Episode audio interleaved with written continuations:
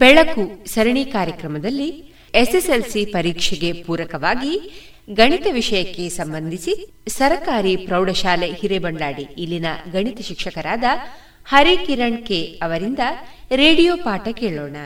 ಆತ್ಮೀಯ ವಿದ್ಯಾರ್ಥಿಗಳೇ, 10ನೇ ತರಗತಿಯ ಗಣಿತ ಪರೀಕ್ಷೆಯನ್ನು ಎದುರಿಸಲಿಕ್ಕೆ ಬೇಕಾಗಿ ಪುನರ್ಮನನ ಮಾಡುವಂತಹ ವಿಚಾರಕ್ಕೆ ಸಂಬಂಧಿಸಿದ ವಿಷಯಗಳನ್ನು ನಾನು ನಿಮಗೆ ತಿಳಿಸಲಿಕ್ಕೆ ಇಷ್ಟಪಡ್ತಾ ಇದ್ದೇನೆ.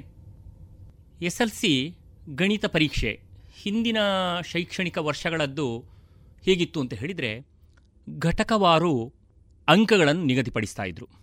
ಆದರೆ 2019-20 ಶೈಕ್ಷಣಿಕ ವರ್ಷದಲ್ಲಿ ಕೋರ್ ವಿಷಯಗಳಿಗೆ ಸಂಬಂಧಿಸಿದಂತೆ ಗಣಿತ ವಿಷಯದಲ್ಲಿ ಥೀಮ್ ಬೇಸ್ಡ್ ಪ್ರಶ್ನೆಗಳನ್ನು ನೀಡ್ತಾ ಇದ್ದಾರೆ. ಮುಖ್ಯವಾಗಿ ಗಣಿತ ವಿಷಯದಲ್ಲಿ 7 ವಿಷಯಗಳ ಥೀಮುಗಳನ್ನು ವಿಭಾಗ ಮಾಡಿದ್ದಾರೆ. 1ನೇದ್ದು ಸಂಖ್ಯಾ ಪದ್ಧತಿ. ಇದರಲ್ಲಿ ವಾಸ್ತವ ಸಂಖ್ಯೆಗಳು 4 ಅಂಕಗಳ ಪ್ರಶ್ನೆಗಳು ವಾಸ್ತವ ಸಂಖ್ಯೆಗಳು ಪಾಠದಿಂದ ಬರ್ತವೆ. 2ನೇದ್ದು ಬೀಜಗಣಿತ. ಇದರಲ್ಲಿ ಮುಖ್ಯವಾದ 4 ಘಟಕಗಳನ್ನು ಸೇರ್ಪಡೆ ಮಾಡಿದ್ದಾರೆ. ಮಕ್ಕಳು ಇಲ್ಲಿ ಗಮನಿಸಬೇಕು, ಸಮಾಂತರ ಶ್ರೇಣಿಗಳು ಬೀಜಗಣಿತದ ಥೀಮ್ನಲ್ಲಿ ಇದೆ. ಆನಂತರ 2 ಚರಾಕ್ಷರಗಳಿರುವ ರೇಖಾತ್ಮಕ ಸಮೀಕರಣಗಳ ಜೋಡಿಗಳು, ಬಹುಪದೋಕ್ತಿಗಳು ಮತ್ತು ವರ್ಗ ಸಮೀಕರಣಗಳು, ಈ 4 ಘಟಕಗಳು ಬೀಜಗಣಿತ ಥೀಮ್ನಲ್ಲಿ ಬರ್ತಾ ಇವೆ. ಇದಕ್ಕೆ 26 ಅಂಕಗಳನ್ನು ನಿಗದಿ ಮಾಡಿದ್ದಾರೆ. 3ನೇದು ತ್ರಿಕೋನಮಿತಿ. ಇದರಲ್ಲಿ ತ್ರಿಕೋನಮಿತಿಯ 2 ಘಟಕಗಳು, ತ್ರಿಕೋನಮಿತಿಯ ಪ್ರಸ್ತಾವನೆ ಮತ್ತು ತ್ರಿಕೋನಮಿತಿಯ ಅನ್ವಯಗಳು, ಈ 2 ಘಟಕಗಳಿವೆ. ಈ ತ್ರಿಕೋನಮಿತಿಯಿಂದ 9 ಅಂಕಗಳ ಪ್ರಶ್ನೆಗಳು ಬರುತ್ತವೆ. 4ನೇ ಥೀಮ್ ನಿರ್ದೇಶಾಂಕ ರೇಖಾಗಣಿತ. ಇದರಲ್ಲಿ 5 ಅಂಕಗಳ ಪ್ರಶ್ನೆಗಳು ಬರುತ್ತವೆ. 5ನೇ ಥೀಮ್ ಸಂಖ್ಯಾಶಾಸ್ತ್ರ ಮತ್ತು ಸಂಭವನೀಯತೆ, 2 ಘಟಕಗಳು ಈ 5ನೇ ಥೀಮ್ನಲ್ಲಿವೆ. ಒಟ್ಟು 9 ಅಂಕಗಳ ಪ್ರಶ್ನೆಗಳು ಈ 2 ಘಟಕಗಳಿಂದ ಒಟ್ಟಾಗಿ ಕೇಳುತ್ತಾರೆ. 6ನೇ ಥೀಮ್ ರೇಖಾಗಣಿತಕ್ಕೆ ಸಂಬಂಧಿಸಿದ್ದು. ರೇಖಾಗಣಿತ ಥೀಮ್ನಲ್ಲಿ ತ್ರಿಭುಜಗಳು, ವೃತ್ತಗಳು ಮತ್ತು ರಚನೆಗಳು, 3 ಘಟಕಗಳನ್ನು ರೇಖಾಗಣಿತ ಥೀಮ್ನಲ್ಲಿ ಇಟ್ಟಿದ್ದಾರೆ. ಇದರಲ್ಲಿ 17 ಅಂಕಗಳ ಪ್ರಶ್ನೆಗಳು ಬರುತ್ತವೆ. 7ನೇ ಥೀಮ್ ಕೊನೆಯದ್ದು ಕ್ಷೇತ್ರಗಣಿತ. ಈ ಥೀಮ್ನಲ್ಲಿ ಮೇಲ್ಮೈ ವಿಸ್ತೀರ್ಣಗಳು ಹಾಗೂ ಘನಫಲಗಳು ಹಾಗೂ ವೃತ್ತಗಳಿಗೆ ಸಂಬಂಧಿಸಿದ ವಿಸ್ತೀರ್ಣಗಳು, ಈ 2 ಘಟಕಗಳಿಂದ 10 ಅಂಕಗಳ ಪ್ರಶ್ನೆಗಳು ಬರುತ್ತವೆ. ನಿಮಗೆ ಈಗಾಗಲೇ ಗೊತ್ತಿರುವಂತೆ 80 ಅಂಕಗಳ ಪ್ರಶ್ನೆಗಳನ್ನು 3 ಗಂಟೆಯ ಅವಧಿಯಲ್ಲಿ ನೀವು ಉತ್ತರಿಸಬೇಕಾಗ್ತದೆ ಮಕ್ಕಳೇ. ಮೊದಲ 15 ನಿಮಿಷಗಳು ನಿಮಗೆ ಪ್ರಶ್ನೆ ಪತ್ರಿಕೆಯನ್ನು ಓದಿ ಅರ್ಥ ಮಾಡಿಕೊಳ್ಳಲಿಕ್ಕೆ ಇರ್ತದೆ. ಒಟ್ಟು 3 ಗಂಟೆ 15 ನಿಮಿಷಗಳಲ್ಲಿ 15 ನಿಮಿಷಗಳು ಪ್ರಶ್ನೆ ಪತ್ರಿಕೆಯನ್ನು ಅಭ್ಯಾಸ ಮಾಡಲಿಕ್ಕೂ 3 ಗಂಟೆಯ ಅವಧಿ ಬರೀಲಿಕ್ಕೂ ಇರ್ತದೆ. ಇನ್ನು ಪ್ರಶ್ನೆಗಳ ಸ್ವರೂಪವನ್ನು ಸ್ವಲ್ಪ ನೆನಪು ಮಾಡಿಕೊಳ್ಳುವುದಿದ್ರೆ, 8, 8, 8, 9, 4, 1 ರೂಪದಲ್ಲಿ ಪ್ರಶ್ನೆಗಳು ಇರ್ತವೆ. ಅಂದರೆ ಬಹು ಆಯ್ಕೆಯ ಪ್ರಶ್ನೆಗಳು 8 ಪ್ರಶ್ನೆಗಳು, 1 ಅಂಕದಂತೆ ಒಟ್ಟು 8 ಅಂಕಗಳು. ಅತಿ ಕಿರು ಉತ್ತರದ ಪ್ರಶ್ನೆಗಳು 8 ಪ್ರಶ್ನೆಗಳಿರ್ತವೆ, 1 ಅಂಕದ ಹಾಗೆ ಒಟ್ಟು 8 ಅಂಕಗಳು. ಇನ್ನು 2 ಅಂಕದ ಕಿರು ಉತ್ತರದ ಪ್ರಶ್ನೆಗಳು 8 ಪ್ರಶ್ನೆಗಳಿರ್ತವೆ, 2 × 8 = 16 ಅಂಕಗಳು. ಇನ್ನು 4ನೇದು ದೀರ್ಘ ಉತ್ತರದ ಪ್ರಶ್ನೆಗಳು 3 ಅಂಕಗಳು, ಒಟ್ಟು 9 ಪ್ರಶ್ನೆಗಳು ಬರ್ತವೆ, 27 ಅಂಕಗಳು. ಇನ್ನು 4 ಅಂಕಗಳ ದೀರ್ಘ ಉತ್ತರದ ಪ್ರಶ್ನೆಗಳು 4 ಪ್ರಶ್ನೆಗಳು ಬರ್ತವೆ, ಒಟ್ಟು 16 ಅಂಕಗಳು. 5 ಅಂಕದ 1 ಪ್ರಶ್ನೆ ಬರ್ತದೆ, 5 ಅಂಕಗಳು. ಹೀಗೆ ಒಟ್ಟು 38 ಪ್ರಶ್ನೆಗಳು ಇರ್ತವೆ, ಒಟ್ಟು ಅಂಕಗಳು 80. ಈ ರೀತಿ ಪ್ರಶ್ನೆಗಳ ಸ್ವರೂಪ ಹಾಗೂ ಅಂಕಗಳ ಹಂಚಿಕೆಯ ಸ್ವರೂಪ ಇರ್ತದೆ. ಮಕ್ಕಳೇ, ಇಲ್ಲಿ ಕೋರ್ ವಿಷಯದಲ್ಲಿ ಯಾವುದೇ ಸಂದೇಹ ಇಲ್ಲ. ನಮ್ಮ 3 ಕೋರ್ ವಿಷಯಗಳಲ್ಲಿ ಇದೇ ಮಾದರಿಯಲ್ಲಿ ಪ್ರಶ್ನೆಗಳ ಸ್ವರೂಪ ಇರ್ತದೆ. 8, 8, 8, 9, 4, 1 ಸ್ವರೂಪದಲ್ಲಿ ಇರ್ತದೆ. ಇನ್ನು ಗಣಿತ ವಿಷಯದಲ್ಲಿ ಆಂತರಿಕ ಆಯ್ಕೆಯ ಪ್ರಶ್ನೆಗಳು ಇರ್ತವೆ. ಈಗಾಗಲೇ ನಮ್ಮ ಕರ್ನಾಟಕ ಪ್ರೌಢಶಿಕ್ಷಣ ಪರೀಕ್ಷಾ ಮಂಡಳಿ ಹೊರಡಿಸಿದಂತಹ ಮಾದರಿ ಪ್ರಶ್ನೆ ಪತ್ರಿಕೆಗಳನ್ನು ಅವಲೋಕಿಸುವಾಗ 4 ಅಂಕದ ಒಂದು ಪ್ರಶ್ನೆ, ಇದರಲ್ಲಿ ಆಂತರಿಕ ಆಯ್ಕೆ ಇರ್ತದೆ. 3 ಅಂಕದ 4 ಪ್ರಶ್ನೆಗಳಲ್ಲಿ ಆಂತರಿಕ ಆಯ್ಕೆ ಇರ್ತದೆ. ಇನ್ನು 2 ಅಂಕದ 2 ಪ್ರಶ್ನೆಗಳಲ್ಲಿ ಆಂತರಿಕ ಆಯ್ಕೆ ಇರ್ತದೆ. ಆಂತರಿಕ ಆಯ್ಕೆಗಳು ಯಾವ ಯಾವ ಘಟಕಗಳಲ್ಲಿ ಇರ್ತದೆ ಎಂಬುದನ್ನು ಒಮ್ಮೆ ನಾವು ಅವಲೋಕನ ಮಾಡಿದರೆ, ತ್ರಿಭುಜಗಳು ಘಟಕ 2 ಅಂಕದ ಪ್ರಶ್ನೆ, ತ್ರಿಕೋನಮಿತಿಯಲ್ಲಿ 2 ಅಂಕದ ಪ್ರಶ್ನೆ, 2 ಚರಾಕ್ಷರಗಳಿರುವ ರೇಖಾತ್ಮಕ ಸಮೀಕರಣ ಜೋಡಿಗಳು, ಇದರಲ್ಲಿ 3 ಅಂಕದ ಪ್ರಶ್ನೆ, ವರ್ಗ ಸಮೀಕರಣ ಆಧಾರಿತ ಸಮಸ್ಯೆಗಳು ಸಾಮಾನ್ಯವಾಗಿ 3 ಅಂಕದ ಪ್ರಶ್ನೆಯಲ್ಲಿ, ನಿರ್ದೇಶಾಂಕ ರೇಖಾಗಣಿತದಲ್ಲಿ 3 ಅಂಕದ ಪ್ರಶ್ನೆ, ವೃತ್ತಗಳಿಗೆ ಸಂಬಂಧಿಸಿದಂತೆ ವಿಸ್ತೀರ್ಣಗಳು 3 ಅಂಕದ ಪ್ರಶ್ನೆ, ಶ್ರೇಣಿಗಳು ಈ ಘಟಕದಲ್ಲಿ 4 ಅಂಕದ ಪ್ರಶ್ನೆ. ಇವುಗಳಲ್ಲಿ ಆಂತರಿಕ ಆಯ್ಕೆ ಇರ್ತದೆ. ಇನ್ನು ನಾವು ಘಟಕವಾರು ಪ್ರಾಮುಖ್ಯವಾದಂತಹ ಕಲಿಕಾಂಶಗಳು, ಆ ಕಲಿಕಾಂಶಗಳನ್ನು ಸುಲಭ ರೂಪದಲ್ಲಿ ಉತ್ತರಿಸುವ ಬಗೆ ಹೇಗೆ ಅದನ್ನು ಸ್ವಲ್ಪ ಗಮನಿಸೋಣ ಮಕ್ಕಳೇ. ಮೊದಲನೆಯದಾಗಿ ಮೊದಲ ಘಟಕ ಸಮಾಂತರ ಶ್ರೇಣಿಗಳು. ಇಲ್ಲಿ ಸಾಮಾನ್ಯವಾಗಿ 1 ಅಂಕದ ಪ್ರಶ್ನೆಯಾಗಿ ಕೇಳುವಂಥದ್ದು, ಒಂದು ಸಮಾಂತರ ಶ್ರೇಣಿಯನ್ನು ಕೊಟ್ಟು ಇದರ ಸಾಮಾನ್ಯ ವ್ಯತ್ಯಾಸವನ್ನು ಬರೆಯಿರಿ. ನಿಮಗೆ ಗೊತ್ತಿದೆ ಸಮಾಂತರ ಶ್ರೇಣಿಯ ಸಾಮಾನ್ಯ ವ್ಯತ್ಯಾಸವನ್ನು ಕಂಡುಹಿಡಿಯುವ ಸೂತ್ರ 2ನೇ ಪದ ಕಳೆ 1ನೇ ಪದ ಅಥವಾ 3ನೇ ಪದ ಕಳೆ 2ನೇ ಪದ. ಸಾಮಾನ್ಯವಾಗಿ ಇದನ್ನು ನಾವು D=AN - AN - 1 ಎಂಬಂತಹ ಸೂತ್ರವನ್ನು ಉಪಯೋಗಿಸಿ ಕಂಡುಹಿಡಿಯಬಹುದು. ಅಷ್ಟೇ ಅಲ್ಲದೆ ಸಮಾಂತರ ಶ್ರೇಣಿಯ N ನೇ ಪದ, ಇದನ್ನು ಕಂಡುಹಿಡಿಯುವ ಸೂತ್ರ AN = A + N - 1 × D. ಇದನ್ನು ಉಪಯೋಗಿಸಿ ಸಾಮಾನ್ಯ ವ್ಯತ್ಯಾಸವನ್ನು ಕಂಡುಹಿಡಿಯುವಂತಹ ಸೂತ್ರವನ್ನು ಈ ರೀತಿ ಬರಿಬೋದು: D = AN - A / N - 1. ಅಂದರೆ ಒಂದು ಸಮಾಂತರ ಶ್ರೇಣಿಯ ಮೊದಲ ಪದ ಮತ್ತು 2ನೇ ಪದವನ್ನು ಕೊಟ್ಟಾಗ ಸಾಮಾನ್ಯ ವ್ಯತ್ಯಾಸವನ್ನು ನಾವು AN - A / N - 1 ಸೂತ್ರ ಉಪಯೋಗಿಸಿ ಕಂಡುಹಿಡಿಯಬಹುದು. ಅಷ್ಟೇ ಅಲ್ಲದೆ ಒಂದು ಸಮಾಂತರ ಶ್ರೇಣಿಯ ಮಧ್ಯದ 2 ಪದಗಳನ್ನು ಕೊಟ್ಟಾಗ, ಉದಾಹರಣೆಗೆ P ನೇ ಪದ ಮತ್ತು Q ನೇ ಪದಗಳನ್ನು ಕೊಟ್ಟಾಗ, P th ಟರ್ಮ್ ಮತ್ತು Q th ಟರ್ಮ್ ಕೊಟ್ಟಾಗ ಸಾಮಾನ್ಯ ವ್ಯತ್ಯಾಸವನ್ನು ಕಂಡುಹಿಡಿಯುವ ಸೂತ್ರ D = AP - AQ / P - Q. ಇದಕ್ಕೆ ಸಂಬಂಧಿಸಿದಂಥ ಒಂದು ಉದಾಹರಣೆಯನ್ನು ಈ ರೀತಿ ಕೊಡಬಹುದು: ಒಂದು ಸಮಾಂತರ ಶ್ರೇಣಿಯ 3ನೇ ಪದ 8 ಹಾಗೂ 8ನೇ ಪದ 18 ಆದರೆ ಆ ಸಮಾಂತರ ಶ್ರೇಣಿಯ ಸಾಮಾನ್ಯ ವ್ಯತ್ಯಾಸ ಎಷ್ಟು? ಹೇಗೆ ಇದನ್ನು ಉತ್ತರಿಸಬಹುದು? ಇಲ್ಲಿ D = A8 - A3 / 8 - 3 = 18 - 8 / 5 = 15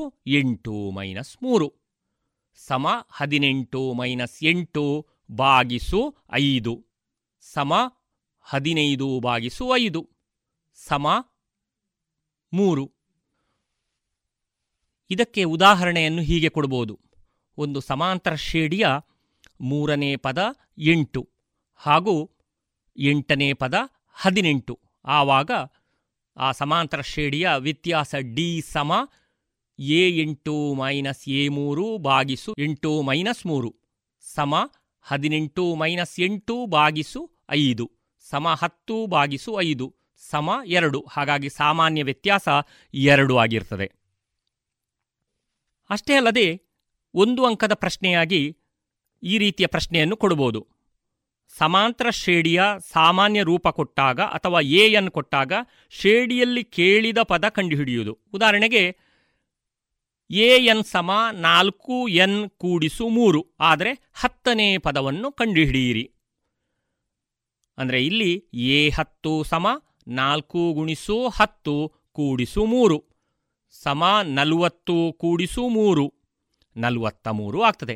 ಮಕ್ಕಳೇ, ನೀವು ಇಲ್ಲಿ ಗಮನಿಸಬೇಕು. AN = 4N × 3 ಅಂತೇಳಿ ಕೊಟ್ಟರೆ 4 ಎಂಬುದು ಅಂದರೆ N ನ ಸಹಗುಣಕ ಸಾಮಾನ್ಯ ವ್ಯತ್ಯಾಸ ಆಗಿರ್ತದೆ.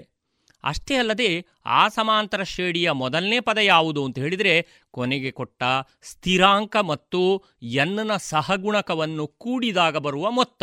ಅಂದರೆ ಈ ಲೆಕ್ಕದಲ್ಲಿ ಅಂದರೆ AN = 4N - 3, ಇದರಲ್ಲಿ ಮೊದಲ ಪದ 4 - 3 = 7 ಆಗಿರ್ತದೆ.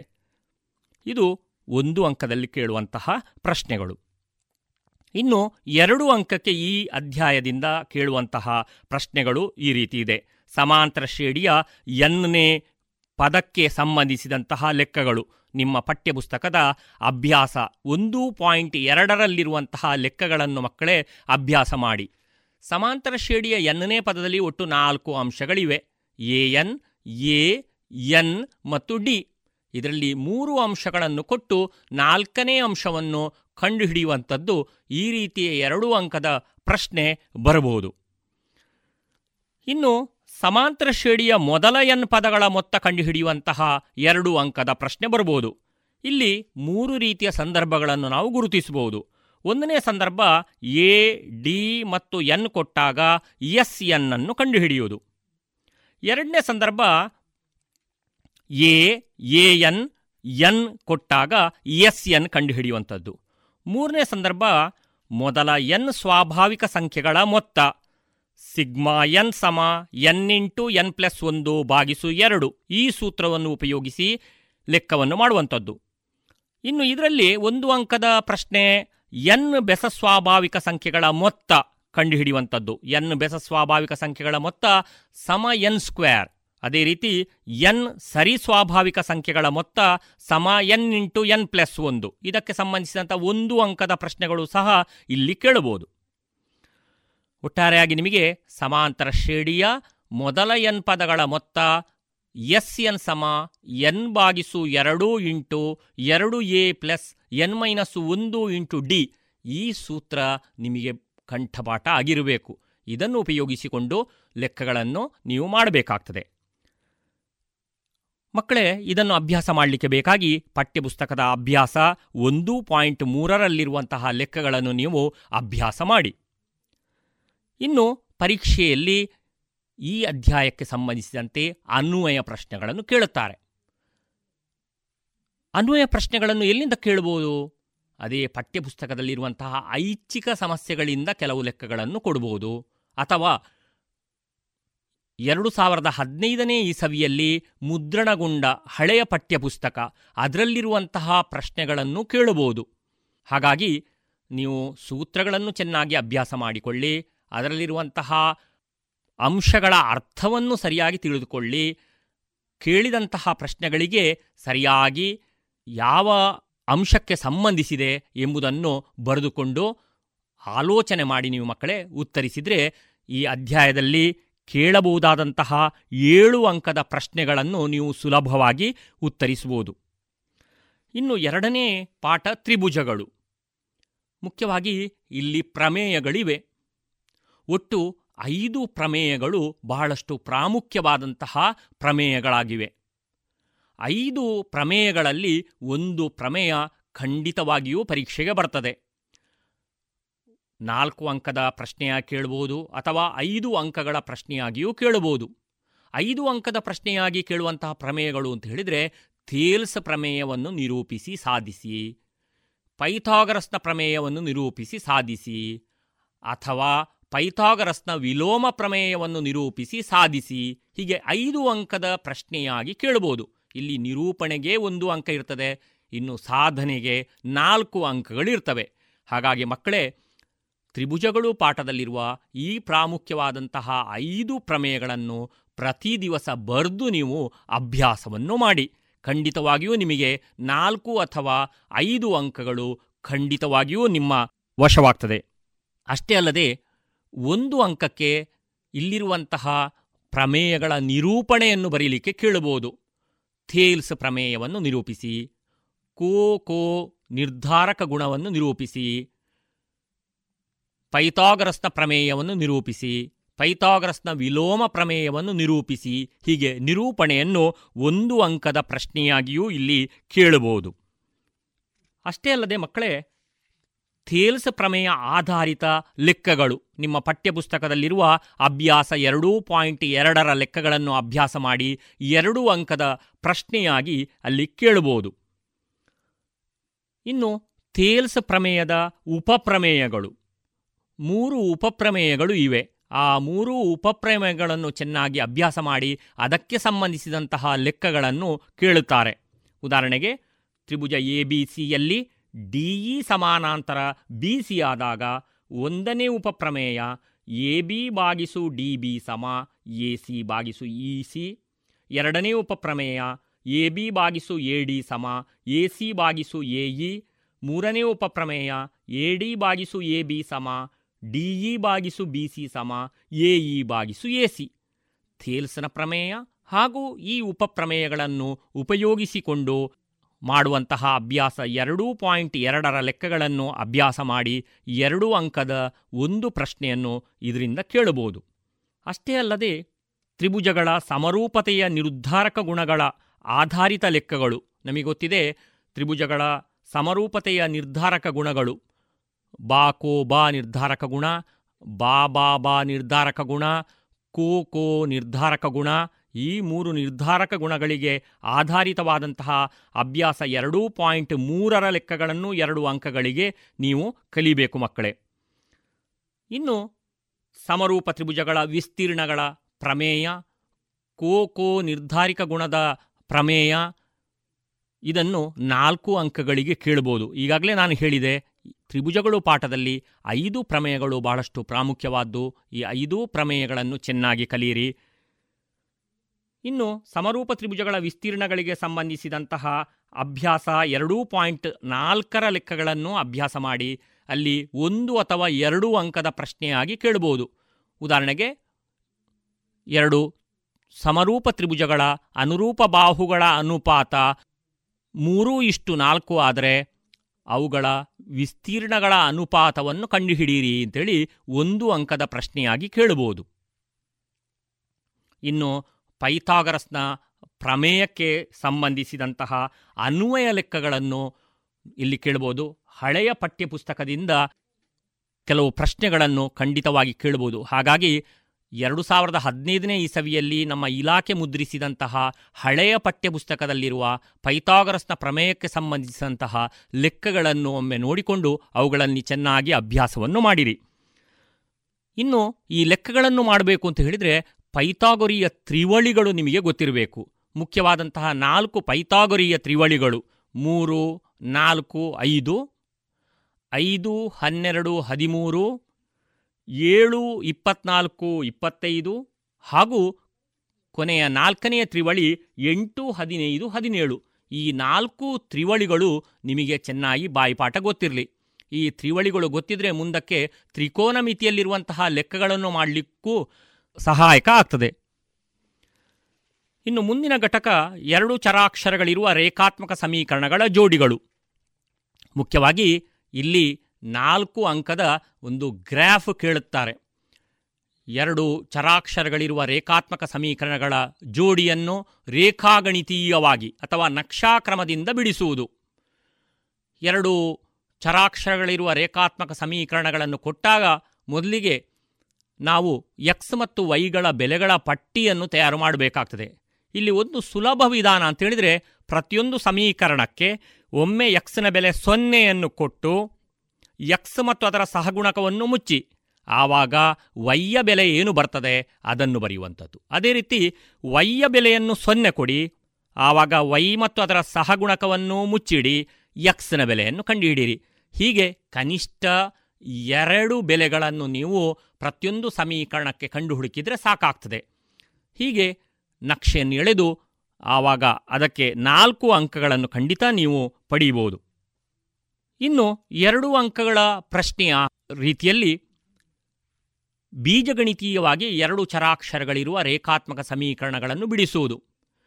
3 ವಿಧಾನಗಳಿವೆ: ವರ್ಜಿಸುವ ವಿಧಾನ, ಆದೇಶ ವಿಧಾನ, ಓರೆ ಗುಣಾಕಾರ ವಿಧಾನ.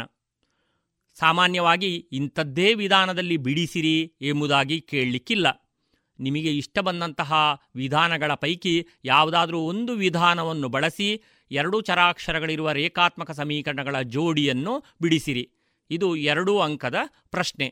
ಹೀಗೆ 4 ಅಂಕ ಮತ್ತು 2 ಅಂಕದ ಪ್ರಶ್ನೆ, ಒಟ್ಟು 6 ಅಂಕಗಳ ಪ್ರಶ್ನೆ ಖಂಡಿತ ಬರ್ತದೆ. ಆನಂತರ ಇಲ್ಲಿ ಅನ್ವಯ ಲೆಕ್ಕಗಳು, ಅಂದರೆ ಪಠ್ಯಪುಸ್ತಕದಲ್ಲಿ ಇಲ್ಲದ ಲೆಕ್ಕಗಳು ಇಲ್ಲಿ ಬರ್ತದೆ. ಇದಕ್ಕೆ ಸಾಮಾನ್ಯ 3 ಅಂಕಗಳಿರ್ತದೆ. ಇಲ್ಲಿ ಆಂತರಿಕ ಆಯ್ಕೆಗಳೂ ಇರಬಹುದು. ಹಾಗಾಗಿ ಪಠ್ಯಪುಸ್ತಕದಲ್ಲಿರುವಂತಹ ಅಭ್ಯಾಸ 3.6, ಆನಂತರ ಐಚ್ಛಿಕ ಸಮಸ್ಯೆಗಳು, ಅನ್ವಯ ಲೆಕ್ಕಗಳನ್ನು ಐಚ್ಛಿಕ ಸಮಸ್ಯೆಗಳಿಂದ ಕೇಳಬಹುದು, ಅವುಗಳನ್ನು ಸಹ ಚೆನ್ನಾಗಿ ಅಭ್ಯಾಸ ಮಾಡಿ. ಇನ್ನು ಕನ್ನಡ ಮಾಧ್ಯಮದ ಪಠ್ಯಪುಸ್ತಕದಲ್ಲಿ ಪುಟ ಸಂಖ್ಯೆ 75ರಲ್ಲಿರುವ ಕೋಷ್ಟಕ 3.4 ಅಲ್ಲಿರುವಂತಹ ಕೊನೆಯ 3 ಕಂಬಸಾಲುಗಳಲ್ಲಿರುವ ಅಂಶಗಳನ್ನು ಚೆನ್ನಾಗಿ ಅಭ್ಯಾಸ ಮಾಡಿ. ಅಂದರೆ A1/A2 ಸಮವಲ್ಲ B1/B2 ಆದಾಗ ರೇಖಾಗಣಿತೀಯವಾಗಿ ಛೇದಿಸುವ ರೇಖೆಗಳು ಸಿಗ್ತವೆ, ಪರಿಹಾರ ಒಂದೇ ಒಂದು ಇರ್ತದೆ. ಅಂತಹ ರೇಖಾತ್ಮಕ ಸಮೀಕರಣಗಳ ಜೋಡಿಗಳಿಗೆ ಸ್ಥಿರ ಜೋಡಿಗಳು ಅಂತೇಳಿ ಹೇಳ್ತಾರೆ. ಇನ್ನು A1/A2 ಸಮ B1/B2 ಸಮ C1/C2 ಆದಾಗ ಐಕ್ಯಗೊಳ್ಳುವಂತಹ ರೇಖೆಗಳು ಸಿಗ್ತವೆ. ಅಂದರೆ ಅವುಗಳು ಅವಲಂಬಿತ ಸ್ಥಿರ ಜೋಡಿಗಳಾಗಿರ್ತದೆ, ಪರಿಹಾರ ಅನಂತ ಪರಿಹಾರ. ಇನ್ನು A1/A2 ಸಮ B1/B2 ಸಮವಲ್ಲ C1/C2 ಆದರೆ ಆಗ ಸಮಾನಾಂತರ ರೇಖೆಗಳು ಸಿಗ್ತವೆ, ಯಾವುದೇ ಪರಿಹಾರ ಇರುವುದಿಲ್ಲ. ಈ ರೇಖಾತ್ಮಕ ಸಮೀಕರಣಗಳ ಜೋಡಿಗೆ ಅಸ್ಥಿರ ಜೋಡಿಗಳು ಅಂತ ಹೇಳುತ್ತೇವೆ. ಈ ಕೋಷ್ಟಕಕ್ಕೆ ಸಂಬಂಧಿಸಿದಂತಹ 1 ಅಂಕದ ಪ್ರಶ್ನೆ 1 ಬರ್ತದೆ. ಇನ್ನು ಮುಂದಿನ ರೇಖಾಗಣಿತದ ಅಧ್ಯಾಯಕ್ಕೆ ಹೋದರೆ ವೃತ್ತಗಳು ಪಾಠ. ನಿಮ್ಮ ಮಕ್ಕಳಿಗೆ ಗೊತ್ತಿದೆ, ವೃತ್ತಗಳು ಪಾಠದಲ್ಲಿ 2 ಪ್ರಮೇಯಗಳಿವೆ. 2 ಪ್ರಮೇಯಗಳಲ್ಲಿ 1 ಪ್ರಮೇಯ ಖಂಡಿತವಾಗಿಯೂ ಬರ್ತದೆ. ಭಾಳಷ್ಟು ಸುಲಭವಾದಂತಹ ಪ್ರಮೇಯಗಳಿವೆ. ಪ್ರತಿ ಪ್ರಮೇಯಕ್ಕೆ 3 ಅಂಕ. ಹಾಗಾಗಿ 3 ಅಂಕದ 1 ಪ್ರಮೇಯ ಈ ಪಾಠದಿಂದ ಬರ್ತದೆ. ಅಷ್ಟೇ ಅಲ್ಲದೆ ವೃತ್ತಗಳ ಸ್ಪರ್ಶಕಗಳಿಗೆ ಸಂಬಂಧಿಸಿದಂತೆಯೇ 1 ಅಂಕದ 1 ಪ್ರಶ್ನೆಯನ್ನು ಕೇಳುತ್ತಾರೆ. ಉದಾಹರಣೆಗೆ, ವೃತ್ತದ ಮೇಲಿನ 1 ಬಿಂದುವಿನಿಂದ ವೃತ್ತಕ್ಕೆ ಎಷ್ಟು ಸ್ಪರ್ಶಕಗಳನ್ನು ರಚಿಸಬಹುದು, ಬಾಹ್ಯ ಬಿಂದುವಿನಿಂದ ವೃತ್ತಕ್ಕೆ ಎಷ್ಟು ಸ್ಪರ್ಶಕಗಳನ್ನು ರಚಿಸಬಹುದು, ಈ ರೀತಿಯ 1 ಅಂಕದ ಪ್ರಶ್ನೆ ಬರ್ತದೆ. ಅಷ್ಟೇ ಅಲ್ಲದೆ ಈ ಪಾಠದಿಂದ ಕೇಳಬಹುದಾದಂತಹ ಒಟ್ಟು ಪ್ರಶ್ನೆಗಳ ಅಂಕಗಳು 4 ಅಂಕಗಳಾಗಿರ್ತದೆ. ಇದನ್ನು 3 ಕೂಡಿಸು 1 ಅಥವಾ 5 ಅಂಕದ ಪ್ರಶ್ನೆಯಾಗಿಯೂ ಕೇಳ್ಬೋದು. 3 ಅಂಕ ಕೂಡಿಸು 2 ಅಂಕಗಳು ಈ ರೀತಿ ಕೇಳ್ಬೋದು. ಆವಾಗ 2 ಅಂಕಗಳ 1 ಪ್ರಶ್ನೆಯೂ ಇಲ್ಲಿಂದ ಬರ್ಬೋದು. ಇನ್ನು ರೇಖಾಗಣಿತದಲ್ಲಿ ಇನ್ನೊಂದು ಅಧ್ಯಾಯ, ಇದನ್ನು ಕ್ಷೇತ್ರ ಗಣಿತಕ್ಕೆ ಸೇರಿಸಿದ್ದಾರೆ, ವೃತ್ತಗಳಿಗೆ ಸಂಬಂಧಿಸಿದ ವಿಸ್ತೀರ್ಣಗಳು. ಮಕ್ಕಳೇ, ಈ ಪಾಠದಿಂದ ಒಟ್ಟು 3 ಅಂಕಗಳ ಪ್ರಶ್ನೆ ಬರ್ತದೆ. 2 ಅಂಕದ 1 ಪ್ರಶ್ನೆ ಹಾಗೂ 1 ಅಂಕದ 1 ಪ್ರಶ್ನೆ, ಒಟ್ಟು 3 ಅಂಕಗಳು. ಮುಖ್ಯವಾಗಿ ಇಲ್ಲಿರುವಂತಹ ಸೂತ್ರಗಳನ್ನು ನೀವು ಚೆನ್ನಾಗಿ ಅಭ್ಯಾಸ ಮಾಡಬೇಕು. ಮುಖ್ಯವಾಗಿ ನಿಮಗೆ ಗೊತ್ತಿರಬೇಕಾದಂತಹ ಸೂತ್ರಗಳು: ವೃತ್ತದ ಸುತ್ತಳತೆ ಸೂತ್ರ 2πr, ವೃತ್ತದ ವಿಸ್ತೀರ್ಣದ ಸೂತ್ರ πr², ತೀಟಾ ಕೋನವನ್ನು ಹೊಂದಿರುವ ತ್ರಿಜ್ಯಾಂತರ ಖಂಡದ ಕಂಸದ ಉದ್ದ θ/360° × 2πr, ತೀಟಾ ಕೋನವಿರುವ ತ್ರಿಜ್ಯಾಂತರ ಖಂಡದ ವಿಸ್ತೀರ್ಣ θ/360° × πr². ಈ ಸೂತ್ರಗಳನ್ನು ಬಳಸಿ ಮಾಡುವಂತಹ ಲೆಕ್ಕಗಳು 1 ಅಂಕದ 1 ಲೆಕ್ಕ ಬರಬಹುದು. ಇನ್ನು ಇಲ್ಲಿ ವೃತ್ತಗಳಿಗೆ ಸಂಬಂಧಿಸಿದಂತಹ ವಿಸ್ತೀರ್ಣಗಳನ್ನು ಕೇಳುವಾಗ ಜೋಡಿಸಿದ ಸಮತಲಾಕೃತಿಗಳ ವಿಸ್ತೀರ್ಣಕ್ಕೆ ಸಂಬಂಧಿಸಿದಂತೆ, ಅಂದರೆ ನಿಮ್ಮ ಪಠ್ಯಪುಸ್ತಕದ ಅಭ್ಯಾಸ 5.3ರಲ್ಲಿರುವ ಲೆಕ್ಕಗಳಲ್ಲಿ 1 ಲೆಕ್ಕ ಖಂಡಿತವಾಗಿಯೂ 2 ಅಂಕಕ್ಕೆ ಕೇಳುತ್ತಾರೆ. ಹಾಗಾಗಿ ಅವುಗಳನ್ನು ಚೆನ್ನಾಗಿ ಅಭ್ಯಾಸ ಮಾಡಿ ಈ ಪಾಠದಿಂದ ಬರಬಹುದಂತಹ ಪ್ರಶ್ನೆಗಳಿಗೆ ನೀವು ಉತ್ತರಿಸಿ ಮಕ್ಕಳೇ. ಮುಂದಿಂದು ರಚನೆಗಳು, ಪ್ರಾಯೋಗಿಕ ರೇಖಾಗಣಿತ. ನಿಮಗೆ ಈಗಾಗಲೇ ಗೊತ್ತಿರುವಂತೆಯೇ ಸಮರೂಪ ತ್ರಿಭುಜಗಳ ರಚನೆ, ಅನುಪಾತಾಂಕ ಸಮಭಿನ್ನ ರಾಶಿ ಇದ್ದಾಗ, ಅನುಪಾತಾಂಕ ಬೆಸ ಸಂಖ್ಯೆ ಆಗಿದ್ದಾಗ ಕೇಳಬಹುದಾದಂತಹ ಪ್ರಶ್ನೆ. 3 ಅಂಕದ 1 ಪ್ರಶ್ನೆ ಸಮರೂಪ ತ್ರಿಭುಜಗಳ ರಚನೆಯಲ್ಲಿ ಬರ್ತದೆ. ಇಲ್ಲಿ ಅನುಪಾತಾಂಕವನ್ನು ಗಮನಿಸಿಕೊಂಡು ನೀವು ಈ ರಚನೆಯನ್ನು ಮಾಡಬೇಕಾಗ್ತದೆ. ಅನುಪಾತಾಂಕದಲ್ಲಿ ಅತೀ ದೊಡ್ಡ ಸಂಖ್ಯೆ ಎಷ್ಟುಂಟು ಅಷ್ಟು ಲಘುಕೋನವನ್ನು ಎಳೆದಂತಹ ಕಿರಣವನ್ನು ಸಮಭಾಗಗಳಾಗಿ ಮಾಡಬೇಕಾಗ್ತದೆ. ಅನುಪಾತಾಂಕದ ಛೇದದ ಬಿಂದುವನ್ನು ಮೇಲೆ ಎಳೆದಂತಹ ಪಾದರೇಖೆಯ ಕೊನೆಯ ಬಿಂದುವಿಗೆ ಎಳೆಯಬೇಕಾಗ್ತದೆ. ಅಂಶದ ಭಾಗವನ್ನು ಅದಕ್ಕೆ ಸಮಾನಾಂತರವಾಗಿ ಎಳಿಬೇಕಾಗ್ತದೆ. ಈ ಅಂಶಗಳನ್ನು, ಸಣ್ಣ ಸಣ್ಣ ಅಂಶಗಳನ್ನು ನೆನಪಿನಲ್ಲಿ ಇಟ್ಟುಕೊಂಡು ನೀವು ಸಮರೂಪ ತ್ರಿಭುಜಗಳ ರಚನೆಯನ್ನು ಮಾಡಿ 3 ಅಂಕಗಳನ್ನು ನೀವು ಪಡೆದುಕೊಳ್ಳಬಹುದು. ಈ ಘಟಕದಲ್ಲಿ 2 ಅಂಕದ ಪ್ರಶ್ನೆಯಾಗಿ ವೃತ್ತಕೇಂದ್ರದಿಂದ ಬಾಹ್ಯ ಬಿಂದುವಿಗಿರುವ ದೂರ ಕೊಟ್ಟಾಗ ವೃತ್ತಕ್ಕೆ ಸ್ಪರ್ಶಕಗಳನ್ನು ರಚಿಸುವುದು, ಅಥವಾ ವೃತ್ತದಿಂದ ಬಾಹ್ಯ ಬಿಂದುವಿಗಿರುವ ದೂರ ಕೊಟ್ಟಾಗ ವೃತ್ತಕ್ಕೆ ಸ್ಪರ್ಶಕಗಳನ್ನು ರಚಿಸುವುದು, ತ್ರಿಜ್ಯಗಳ ನಡುವಿನ ಕೋನ ಕೊಟ್ಟಾಗ ಸ್ಪರ್ಶಕಗಳನ್ನು ರಚಿಸುವುದು, ಸ್ಪರ್ಶಗಳ ನಡುವಿನ ಕೋನ ಕೊಟ್ಟಾಗ ಸ್ಪರ್ಶಕಗಳನ್ನು ರಚಿಸುವುದು. ಮಕ್ಕಳೇ, ಪ್ರಶ್ನೆ ಪತ್ರಿಕೆ ಓದುವಂತಹ ಸಮಯದಲ್ಲಿ ನೀವು ಈ ಪ್ರಶ್ನೆಯನ್ನು ಸರಿಯಾಗಿ ಗಮನಿಸಿಕೊಳ್ಳಬೇಕು. ವೃತ್ತದಿಂದ ಬಾಹ್ಯ ಬಿಂದುವಿಗಿರುವ ದೂರ ಕೊಟ್ಟಾಗ ನೀವು ರೇಖಾಖಂಡವನ್ನು ಎಳೆಯುವಂತಹ ಸಂದರ್ಭದಲ್ಲಿ ತ್ರಿಜ್ಯವನ್ನು ಕೂಡಿಸಿಕೊಂಡು ರೇಖಾಖಂಡವನ್ನು ಎಳಿಬೇಕಾಗ್ತದೆ. ಅಷ್ಟೇ ಅಲ್ಲದೆ ಸ್ಪರ್ಶಕಗಳ ನಡುವಿನ ಕೋನವನ್ನು ಕೊಟ್ಟಂತಹ ಸಂದರ್ಭದಲ್ಲಿ 180 ಡಿಗ್ರಿಯಿಂದ ಸ್ಪರ್ಶಕಗಳ ನಡುವಿನ ಕೋನವನ್ನು ಕಳೆದು ತ್ರಿಜ್ಯಗಳ ನಡುವಿನ ಕೋನವನ್ನು ನೀವು ರಚನೆ ಮಾಡಬೇಕಾಗ್ತದೆ. ಹಾಗಾಗಿ ಈ ಪಾಠದಿಂದ ಒಟ್ಟು 5 ಅಂಕಗಳ ಪ್ರಶ್ನೆಗಳು ಖಂಡಿತವಾಗಿಯೂ ಬರುತ್ತವೆ. ಇನ್ನು ನಿರ್ದೇಶಾಂಕ ರೇಖಾಗಣಿತವನ್ನು ತೆಗೆದುಕೊಂಡ್ರೆ ಇಲ್ಲಿರುವಂತಹ 3 ಮುಖ್ಯವಾದಂತಹ ಸೂತ್ರಗಳು: ದೂರದ ಸೂತ್ರ, ಭಾಗ ಪ್ರಮಾಣ ಸೂತ್ರ, ತ್ರಿಭುಜದ ವಿಸ್ತೀರ್ಣದ ಸೂತ್ರ. ಈ ಸೂತ್ರಗಳನ್ನು ಕಂಠಪಾಠ ಮಾಡಿರಬೇಕು. ಒಮ್ಮೆ ನೆನಪು ಮಾಡಿಕೊಳ್ಳುವ ದೂರದ ಸೂತ್ರ D = (x2 - x1² + y2 - y1²). ದೂರದ ಸೂತ್ರವನ್ನು ಬಳಸಿಕೊಂಡು ಮೂಲಬಿಂದು ಮತ್ತು ದತ್ತಬಿಂದುವಿನ ನಡುವಿನ ದೂರವನ್ನು ಕಂಡುಹಿಡಿಯುವಂತಹ ಸೂತ್ರವನ್ನು ನಾವು ಪಡಿಬೋದು. ಆವಾಗ ಸೂತ್ರ D = (ವರ್ಗಮೂಲ x² - y²) ಆಗಿರ್ತದೆ. ಇನ್ನು ಭಾಗ ಪ್ರಮಾಣ ಸೂತ್ರ, ದತ್ತ ರೇಖಾಖಂಡವನ್ನು M1:M2 ಅನುಪಾತದಲ್ಲಿ ವಿಭಾಗಿಸುವ ಬಿಂದುವಿನ ನಿರ್ದೇಶಾಂಕಗಳನ್ನು ಕಂಡುಹಿಡಿಯುವಂತಹ ಸೂತ್ರ M1x2 + M2x1 / M1(M2), M1y2 + M2y1 / M1 (M2). ಈ ಸೂತ್ರದಿಂದಲೇ ಒಂದು ರೇಖಾಖಂಡವನ್ನು ಸಮ ಅನುಪಾತದಲ್ಲಿ ವಿಭಾಗಿಸುವ ಬಿಂದುವಿನ ನಿರ್ದೇಶಾಂಕಗಳನ್ನು ಕಂಡುಹಿಡಿಯುವುದು, ಅಂದರೆ ಮಧ್ಯಬಿಂದುವಿನ ನಿರ್ದೇಶಾಂಕಗಳು. ಆ ಸೂತ್ರಕ್ಕೆ ಮಧ್ಯಬಿಂದು ಸೂತ್ರ ಎನ್ನುವುದಾಗಿ ಕರೆಯುವಂಥದ್ದು. ಮಧ್ಯಬಿಂದು ಸೂತ್ರ ಏನು? ಮಧ್ಯಬಿಂದು ಸೂತ್ರ (x1:x2 / y1:y2) ಮಕ್ಕಳೇ, ಭಾಗ ಪ್ರಮಾಣ ಸೂತ್ರಕ್ಕೆ ಸಂಬಂಧಿಸಿದಂತಹ ಲೆಕ್ಕಗಳು ಇಲ್ಲಿ 2 ಅಂಕಕ್ಕೆ ಕೇಳಬಹುದು. ಅಭ್ಯಾಸ 7.2ರ ಲೆಕ್ಕಗಳನ್ನು ನೀವು ಚೆನ್ನಾಗಿ ಅಭ್ಯಾಸ ಮಾಡಿ. ಇನ್ನು ನಿರ್ದೇಶಾಂಕ ಸಮತಲದಲ್ಲಿ ತ್ರಿಭುಜ ಅಥವಾ ಬಹುಭುಜಾಕೃತಿಗಳ ವಿಸ್ತೀರ್ಣ ಕಂಡುಹಿಡಿಯುವಂತಹ ಲೆಕ್ಕಗಳು ಬರ್ತವೆ. ಇದಕ್ಕೆ ತ್ರಿಭುಜದ ವಿಸ್ತೀರ್ಣವನ್ನು ಕಂಡುಹಿಡಿಯುವಂತಹ ಸೂತ್ರವನ್ನು ಬಳಕೆ ಮಾಡಬೇಕು. ತ್ರಿಭುಜದ ವಿಸ್ತೀರ್ಣವನ್ನು ಕಂಡುಹಿಡಿಯುವ ಸೂತ್ರ ಏನು? ತ್ರಿಭುಜದ ವಿಸ್ತೀರ್ಣ (x1:y2 - y3 + x2:y3 - y1 + x3:y1 - y2). ಇದರಿಂದ 2 ಅಥವಾ 3 ಅಂಕಗಳ ಲೆಕ್ಕಗಳು ಬರ್ಬೋದು. ಮಕ್ಕಳೇ, ತ್ರಿಭುಜದ ವಿಸ್ತೀರ್ಣಕ್ಕಿರುವಂತಹ ಲೆಕ್ಕಗಳು ಅಭ್ಯಾಸ 7.3ರಲ್ಲಿವೆ. ಆ ಅಭ್ಯಾಸದ ಲೆಕ್ಕಗಳನ್ನು ನೀವು ಚೆನ್ನಾಗಿ ಅಭ್ಯಾಸ ಮಾಡಿ. ನಿರ್ದೇಶಾಂಕ ರೇಖಾಗಣಿತದಲ್ಲಿ 2 ಅಂಕದ 2 ಪ್ರಶ್ನೆಗಳು ಹಾಗೂ 1 ಅಂಕದ 1 ಪ್ರಶ್ನೆ, ಒಟ್ಟು 5 ಅಂಕಗಳ ಪ್ರಶ್ನೆಗಳು ಈ ಪಾಠದಿಂದ ಕೇಳಬಹುದು.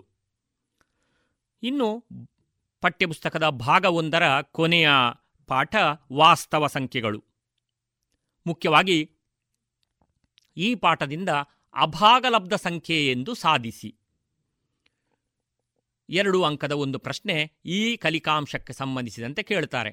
ವರ್ಗಮೂಲ 2 ಅಭಾಗಲಬ್ಧ ಸಂಖ್ಯೆ ಎಂದು ಸಾಧಿಸಿ, 3 - ವರ್ಗಮೂಲ 5 ಅಭಾಗಲಬ್ಧ ಸಂಖ್ಯೆ ಎಂದು ಸಾಧಿಸಿ. ಮುಖ್ಯವಾಗಿ ಈ ಎರಡು ಮಾದರಿಯ ಲೆಕ್ಕಗಳನ್ನು ಕೇಳಬಹುದು. ಅಷ್ಟೇ ಅಲ್ಲದೆ ವರ್ಗಮೂಲ 3 - ವರ್ಗಮೂಲ 5 ಈ ಮಾದರಿಯ ಲೆಕ್ಕಗಳನ್ನು ಕೇಳಬಹುದು. ಹಾಗಾಗಿ ಒಟ್ಟು 3 ರೀತಿಯ ಲೆಕ್ಕಗಳ ಪೈಕಿ 2 ಅಂಕದ 1 ಲೆಕ್ಕ ಈ ಪಾಠದಿಂದ ಖಂಡಿತವಾಗಿಯೂ ಬರ್ತದೆ. ಇವುಗಳನ್ನು ಚೆನ್ನಾಗಿ ಅಭ್ಯಾಸ ಮಾಡಬಹುದು. ಅಷ್ಟೇ ಅಲ್ಲದೆ ಮಕ್ಕಳೇ, ಈ ಪಾಠದಿಂದ ನಿರೂಪಣೆಗಳನ್ನು ಕೇಳಬಹುದು. ಯೂಕ್ಲಿಡ್ನ ಭಾಗಾಕಾರದ ಅನುಪ್ರಮೇಯವನ್ನು ನಿರೂಪಿಸಿರಿ, ಅಂಕಗಣಿತದ ಮೂಲ ಪ್ರಮೇಯವನ್ನು ನಿರೂಪಿಸಿರಿ. ಅಷ್ಟೇ ಅಲ್ಲದೆ ವ್ಯಾಖ್ಯೆಗಳನ್ನು ಈ ಪಾಠದಿಂದ ಕೇಳಬಹುದು. ಸಂಯುಕ್ತ ಸಂಖ್ಯೆಗಳು ಎಂದರೇನು, ಸಹ ಅವಿಭಾಜ್ಯಗಳು ಎಂದರೇನು, ಇವೆಲ್ಲ ಒಂದು ಅಂಕದ ಪ್ರಶ್ನೆ. ಅಷ್ಟೇ ಅಲ್ಲದೆ ಒಂದು ಅಂಕದ ಪ್ರಶ್ನೆಯಾಗಿ ಅಂಕಗಣಿತದ ಮೂಲ ಪ್ರಮೇಯವನ್ನು ಉಪಯೋಗಿಸಿಕೊಂಡು ದತ್ತ ಸಂಖ್ಯೆಯನ್ನು ಅವಿಭಾಜ್ಯ ಅಪವರ್ತನಗಳಾಗಿ ವ್ಯಕ್ತಪಡಿಸಿ, ಅಥವಾ ದತ್ತ ಎರಡು ಸಂಖ್ಯೆಗಳ ಮಾಸ ಮತ್ತು ಲಾಸವನ್ನು ಕಂಡುಹಿಡಿಯಿರಿ. ಆನಂತರ ದತ್ತ ಎರಡು ಸಂಖ್ಯೆಗಳ ಗುಣಲಬ್ಧ ಸಮ ಅವುಗಳ ಮಾಸ ಗುಣಿಸು ಲಾಸ, ಈ ಸೂತ್ರವನ್ನು ಉಪಯೋಗಿಸಿ ಮಾಸ ಅಥವಾ ಲಾಸವನ್ನು ಕಂಡುಹಿಡಿಯುವಂಥದ್ದು. ಹೀಗೆ ಒಂದು ಅಂಕದ ಪ್ರಶ್ನೆ ಕೇಳಬಹುದು. ಅಷ್ಟೇ ಅಲ್ಲದೆ ಯೂಕ್ಲಿಡ್ನ ಭಾಗಾಕಾರದ ಅನುಪ್ರಮೇಯವನ್ನು ಉಪಯೋಗಿಸಿಕೊಂಡು ದತ್ತ ಎರಡು ಸಂಖ್ಯೆಗಳ ಮಾಸವನ್ನು ಯೂಕ್ಲಿಡ್ನ ಭಾಗಾಕಾರದ ಅನುಪ್ರಮೇಯ ಉಪಯೋಗಿಸಿ ಕಂಡುಹಿಡಿಯಿರಿ ಎಂಬುದಾಗಿ ಒಂದು ಅಂಕದ ಪ್ರಶ್ನೆಯಾಗಿ ಕೇಳಬಹುದು. ಹಾಗಾಗಿ ವಾಸ್ತವ ಸಂಖ್ಯೆಗಳಿಂದ ಸಾಮಾನ್ಯವಾಗಿ 4 ಅಂಕಗಳ ಪ್ರಶ್ನೆಗಳನ್ನು ಕೇಳುತ್ತಾರೆ. ಇನ್ನು ಪಠ್ಯಪುಸ್ತಕದ ಭಾಗ 2ರ ಘಟಕಗಳಿಗೆ ನಾವು ಬಂದರೆ, ಮೊದಲನೇದಾಗಿ ಬಹುಪದೋಕ್ತಿಗಳು ಘಟಕ. ಇಲ್ಲಿ ಬಹುಪದೋಕ್ತಿಗಳ ಮಹತ್ತಮ ಘಾತ 1 ಅಂಕಕ್ಕೆ ಕೇಳಬಹುದು. ಅಷ್ಟೇ ಅಲ್ಲದೆ ಸಾಮಾನ್ಯ ರೂಪಗಳು, ವರ್ಗ ಬಹುಪದೋಕ್ತಿಯ ಸಾಮಾನ್ಯ ರೂಪವನ್ನು ಬರೆಯಿರಿ. ವರ್ಗ ಬಹುಪದೋಕ್ತಿಯ ಸಾಮಾನ್ಯ ರೂಪ ಬರೆಯುವಾಗ ಭಾಳಷ್ಟು ಎಚ್ಚರಿಕೆಯಿಂದ ಬರೆಯಬೇಕು. AX² + BX + C. ಅದೇ ನೀವು AX² + BX + C = 0 ಬರೆದ್ರೆ ಅದು ವರ್ಗ ಸಮೀಕರಣದ ಸಾಮಾನ್ಯ ರೂಪ ಆಗಿರ್ತದೆ. ಇನ್ನು ವರ್ಗ ಬಹುಪದೋಕ್ತಿಯ ಶೂನ್ಯತೆಯನ್ನು ಕಂಡುಹಿಡಿಯುವಂಥದ್ದು 1 ಅಥವಾ 2 ಅಂಕದ ಪ್ರಶ್ನೆಯಾಗಿ ಕೇಳಬಹುದು. ಆನಂತರ ಬಹುಪದೋಕ್ತಿಯ ಶೂನ್ಯತೆಗಳ ಮೊತ್ತ ಮತ್ತು ಗುಣಲಬ್ಧವನ್ನು ಕೊಟ್ಟಾಗ ಬಹುಪದೋಕ್ತಿಯನ್ನು ಬರೆಯುವಂಥದ್ದು. α + β = -b/a ಹಾಗೂ α × β, ಶೂನ್ಯತೆಗಳ ಗುಣಲಬ್ಧ, c/a, ಈ ಸೂತ್ರಗಳನ್ನು ಉಪಯೋಗಿಸಿಕೊಂಡು ಮಾಡುವಂಥ ಲೆಕ್ಕ. ಇವುಗಳನ್ನು ಅಭ್ಯಾಸ ಮಾಡಿ. ಅಷ್ಟೇ ಅಲ್ಲದೆ ಇಲ್ಲಿ 2 ಅಂಕಗಳಿಗೆ ಅಥವಾ 3 ಅಂಕಗಳಿಗೆ ಬಹುಪದೋಕ್ತಿಗಳಿಗೆ ಸಂಬಂಧಿಸಿದಂತೆ ಬಹುಪದೋಕ್ತಿಗಳ ಭಾಗಾಕಾರಕ್ಕೆ ಸಂಬಂಧಿಸಿದ ಲೆಕ್ಕಗಳು ಬರ್ತವೆ. ಅಷ್ಟೇ ಅಲ್ಲದೆ ಬಹುಪದೋಕ್ತಿಗಳ ಭಾಗಾಕಾರದ ಕ್ರಮವಿಧಿಯನ್ನು ಉಪಯೋಗಿಸಿ ಮಾಡುವಂತಹ ಲೆಕ್ಕಗಳು. ಬಹುಪದೋಕ್ತಿಗಳ ಭಾಗಾಕಾರದ ಕ್ರಮವಿಧಿ P(G(Q)x - R(x), ಈ ಕ್ರಮವಿಧಿಯನ್ನು ಉಪಯೋಗಿಸಿಕೊಂಡು ಮಾಡುವಂತಹ ಲೆಕ್ಕಗಳು. ಇವುಗಳನ್ನು ಚೆನ್ನಾಗಿ ಅಭ್ಯಾಸ ಮಾಡಿ. ಅಂದರೆ ಈ ಘಟಕದಿಂದ ಸುಮಾರು 6 ಅಂಕದ ಪ್ರಶ್ನೆಗಳನ್ನು ನಾವು ನಿರೀಕ್ಷಿಸಬಹುದು. 3 ಅಂಕದ 1 ಪ್ರಶ್ನೆ, 2 ಅಂಕದ 1 ಪ್ರಶ್ನೆ, 1 ಅಂಕದ 1 ಪ್ರಶ್ನೆ, ಒಟ್ಟು 6 ಅಂಕಗಳ 3 ಪ್ರಶ್ನೆಯನ್ನು ನಾವು ನಿರೀಕ್ಷೆ ಮಾಡಬಹುದು. ಮುಂದಕ್ಕೆ 10ನೇ ಘಟಕ ವರ್ಗ ಸಮೀಕರಣಗಳು. ವರ್ಗ ಸಮೀಕರಣದ ಸಾಮಾನ್ಯ ರೂಪವನ್ನು ಬರೆಯಿರಿ, 1 ಅಂಕದ ಪ್ರಶ್ನೆಯಾಗಿ ಕೇಳಬಹುದು. ಆನಂತರ ಸೂತ್ರವನ್ನು ಉಪಯೋಗಿಸಿ ವರ್ಗ ಸಮೀಕರಣವನ್ನು ಬಿಡಿಸುವುದು, ಇದಕ್ಕೆ ಸಂಬಂಧಿಸಿದಂತೆ 2 ಅಂಕದ 1 ಪ್ರಶ್ನೆ ಕೇಳಬಹುದು. ಸೂತ್ರದ ವಿಧಾನ ಚೆನ್ನಾಗಿ ನಮಗೆ ಗೊತ್ತಿರಬೇಕು ಮಕ್ಕಳೇ. ಸೂತ್ರದ ವಿಧಾನದಲ್ಲಿ x = -b ± √(b² - 4ac) / 2a, ಈ ಸೂತ್ರ ಚೆನ್ನಾಗಿ ಗೊತ್ತಿರಬೇಕು. ಈ ಸೂತ್ರವನ್ನು ಉಪಯೋಗಿಸಿಕೊಂಡು ದತ್ತವರ್ಗ ಸಮೀಕರಣವನ್ನು AX² + BX + C = 0 ರೂಪದಲ್ಲಿ ಬರೆದು ಎ ಮತ್ತು ಬಿ ಹಾಗೂ ಸಿ ಬೆಲೆಗಳನ್ನು ಬರೆದುಕೊಂಡು ಸೂತ್ರಕ್ಕೆ ಅನ್ವಯಿಸಿ ಸಂಕ್ಷೇಪಿಸಿ ಮೂಲಗಳನ್ನು ಕಂಡುಹಿಡಿಯಬೇಕಾಗ್ತದೆ. ಇನ್ನು ಇದೇ ಪಾಠದಿಂದ ವರ್ಗ ಸಮೀಕರಣದ ಮೂಲಗಳ ಸ್ವಭಾವಕ್ಕೆ ಸಂಬಂಧಿಸಿದಂತೆ ಪ್ರಶ್ನೆಗಳು ಕೇಳಬಹುದು. ಒಮ್ಮೆ ವರ್ಗ ಸಮೀಕರಣದ ಮೂಲಗಳ ಸ್ವಭಾವ ಬೇರೆ ಬೇರೆ ಸಂದರ್ಭದಲ್ಲಿ ಹೇಗಿರ್ತದೆ, ವರ್ಗ ಸಮೀಕರಣದ ಮೂಲಗಳ ಸ್ವಭಾವದ ಬಗ್ಗೆ ನಾವು ತಿಳಿದುಕೊಳ್ಳಬೇಕು ಅಂತ ಹೇಳಿದರೆ ಶೋಧಕದ ಸೂತ್ರ ನಮಗೆ ಗೊತ್ತಿರಬೇಕು. ಶೋಧಕ B² - 4ac. B² - 4ac ಯ ಬೆಲೆ 0ಗಿಂತ ಹೆಚ್ಚಿರುವಾಗ ಎರಡು ಭಿನ್ನವಾದ ವಾಸ್ತವ ಮೂಲಗಳನ್ನು ದತ್ತ ಸಮೀಕರಣ ಹೊಂದಿರ್ತದೆ. ಇನ್ನು ಶೋಧಕದ ಬೆಲೆ 0 ಆಗಿದ್ರೆ, b² - 4ac = 0 ಆದಾಗ ಆ ವರ್ಗ ಸಮೀಕರಣ ಎರಡು ಸಮವಾದ ವಾಸ್ತವ ಮೂಲಗಳನ್ನು ಹೊಂದಿರ್ತದೆ. ಇನ್ನು ಕೊನೆಯ ಸಂದರ್ಭ b² - 4ac ಬೆಲೆ 0ಗಿಂತ ಕಡಿಮೆ ಆಗಿರುವಂಥ ಸಂದರ್ಭದಲ್ಲಿ ಆ ವರ್ಗ ಸಮೀಕರಣಕ್ಕೆ ಯಾವುದೇ ವಾಸ್ತವ ಮೂಲಗಳು ಇರುವುದಿಲ್ಲ. ಇದಕ್ಕೆ ಸಂಬಂಧಿಸಿದಂತಹ ಒಂದು ಅಂಕದ ಒಂದು ಪ್ರಶ್ನೆ ಕೇಳಬಹುದು. ಆನಂತರ ಇಲ್ಲಿ ಅನ್ವಯ ಪ್ರಶ್ನೆಗಳು ಬರ್ತವೆ ಮಕ್ಕಳೇ. 4 ಅಂಕದ ಅಥವಾ 3 ಅಂಕದ ಒಂದು ಅನ್ವಯ ಪ್ರಶ್ನೆ ವರ್ಗ ಸಮೀಕರಣ ಆಧಾರಿತ ಸಮಸ್ಯೆಗಳನ್ನು ಬಿಡಿಸುವಂಥದ್ದು. ಇದನ್ನು ನೀವು ಚೆನ್ನಾಗಿ ಅಭ್ಯಾಸ ಮಾಡಬೇಕು. ಬೇರೆ ಬೇರೆ ಪ್ರಶ್ನೆ ಪತ್ರಿಕೆಯಲ್ಲಿ ವರ್ಗ ಸಮೀಕರಣಕ್ಕೆ ಸಂಬಂಧಿಸಿದಂತಹ ಅನ್ವಯ ಪ್ರಶ್ನೆಗಳನ್ನು ಸಂಗ್ರಹಿಸಿಕೊಂಡು ಅದನ್ನು ಉತ್ತರಿಸುವುದನ್ನು ಅಭ್ಯಾಸವನ್ನು ಮಾಡಬೇಕು. ಇನ್ನು 11ನೇ ಘಟಕ ಮತ್ತು 12ನೇ ಘಟಕಗಳು ತ್ರಿಕೋನಮಿತಿಗೆ ಸಂಬಂಧಿಸಿದ್ದು. ಇಲ್ಲಿ ತುಂಬ ಸೂತ್ರಗಳಿವೆ, ಅವುಗಳನ್ನು ನೀವು ಚೆನ್ನಾಗಿ ಕಂಠಪಾಠ ಮಾಡಬೇಕಾಗ್ತದೆ. ಮುಖ್ಯವಾಗಿ ತ್ರಿಕೋನಮಿತಿಯ ಪ್ರಸ್ತಾವನೆಯಲ್ಲಿ ಬರುವಂತಹ ತ್ರಿಕೋನಮಿತಿಯ ಅನ್ವಯಗಳು. ಒಂದು ಲಂಬಕೋನ ತ್ರಿಭುಜದಲ್ಲಿ sine theta, cos theta, tan theta, cosec theta, sec theta ಮತ್ತು ಕಾಟ್ ತೀಟಾ ಇದನ್ನು ಬರೆಯುವಂತಹ ಕ್ರಮ ನಮಗೆ ಚೆನ್ನಾಗಿ ಗೊತ್ತಿರಬೇಕು. ಇನ್ನು ತ್ರಿಕೋನಮಿತಿಯ ವಿಲೋಮ ಅನುಪಾತಗಳು sin θ = 1/cosec θ, cos θ = 1/sec θ, tan θ = 1/cot θ. ಅಷ್ಟೇ ಅಲ್ಲದೆ sin θ / cos θ = tan θ, cos θ / sin θ = cot θ. ಇವುಗಳು ನಿಮಗೆ ಚೆನ್ನಾಗಿ ಗೊತ್ತಿರಬೇಕು. ಇದಕ್ಕೆ ಸಂಬಂಧಿಸಿದಂತಹ ಒಂದು ಅಂಕದ ಒಂದು ಪ್ರಶ್ನೆ ಬರ್ತದೆ. ಅಷ್ಟೇ ಅಲ್ಲದೆ ಕೆಲವು ನಿರ್ದಿಷ್ಟ ಕೋನಗಳಿಗೆ ತ್ರಿಕೋನಮಿತಿಯ ಅನುಪಾತಗಳು 0°, 30°, 45°, 60° ಮತ್ತು 90° ಇವುಗಳಿಗೆ ಸಂಬಂಧಿಸಿದಂತೆ sin θ, cos θ, tan θ, cosec θ, sec θ ಮತ್ತು cot θ ದ ಬೆಲೆಗಳು ನಮಗೆ ಗೊತ್ತಿರಬೇಕು. ಅದರಲ್ಲಿಯೂ ಪ್ರಾಮುಖ್ಯವಾಗಿ sin θ ದ ಬೆಲೆಗಳು ಗೊತ್ತಿದ್ರೆ ಉಳಿದ ಅನುಪಾತಗಳ ಬೆಲೆಯನ್ನು ನಾವು ಬರೀಬೋದು. sin 0°=0, sin 30°= 2, sin 40°= 1/√2, sin 60°=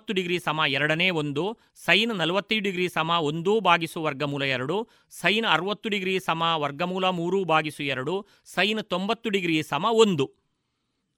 ಇವಿಷ್ಟು ಬೆಲೆಗಳು ನಮಗೆ ಗೊತ್ತಿದ್ರೆ ಕಾಸ್ ತೀಟದ ಬೆಲೆಗಳು ಅದರ ರಿವರ್ಸ್ ಆಗಿ ಬರೆಯುವಂಥದ್ದು. ಇನ್ನು ಟ್ಯಾನ್ ತೀಟದ ಬೆಲೆಗಳು sin θ / cos θ ಸೂತ್ರವನ್ನು ಬಳಸಿ ಬರೆಯುವಂಥದ್ದು. ಇನ್ನು ಕೊಸೆಕ್ ತೀಟದ ಬೆಲೆಗಳು sin θ ದ ವ್ಯುತ್ಕ್ರಮ, ಅದೇ ರೀತಿ sec θ cos θ ದ ವ್ಯುತ್ಕ್ರಮ ಬೆಲೆಗಳು, cot θ tan θ ದ ವ್ಯುತ್ಕ್ರಮದ ಬೆಲೆಗಳನ್ನು ಬರೀಲಿಕ್ಕೆ ಆಗ್ತದೆ. ಮುಖ್ಯವಾಗಿ sin 0°, sin 30°, sin 45°, sin 60° ಮತ್ತು sin 90°ಯ ಬೆಲೆಗಳು ನಮಗೆ ಗೊತ್ತಿರಬೇಕು. ಅವುಗಳನ್ನು ಬಳಸಿಕೊಂಡು ಮಾಡುವಂತಹ ಲೆಕ್ಕಗಳನ್ನು ಅಭ್ಯಾಸ ಮಾಡಿ. ಇನ್ನು ಪೂರಕ ಕೋನಗಳ ತ್ರಿಕೋನಮಿತಿ ಅನುಪಾತಗಳು ಇವುಗಳು ಚೆನ್ನಾಗಿ ನಮಗೆ ಗೊತ್ತಿರಬೇಕು. sin 90 - θ = cos θ, cos 90 - θ = sin θ, tan 90 - θ = cot θ, cot 90 - θ = tan θ, cosec 90 - θ = sec θ, sec 90 - θ = cosec θ. ಈ ಸೂತ್ರಗಳನ್ನು ಬಳಸಿಕೊಂಡು ಮಾಡುವಂತಹ ಲೆಕ್ಕಗಳು. ಉದಾಹರಣೆಗೆ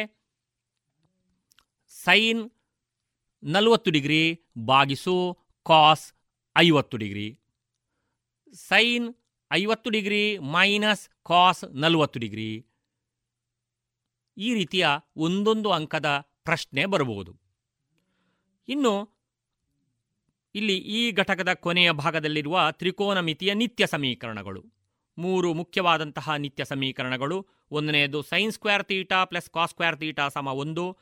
2ನೇದು 1 + tan² θ = sec²θ, 3ನೇದು cot² θ + 1 = cosec²θ.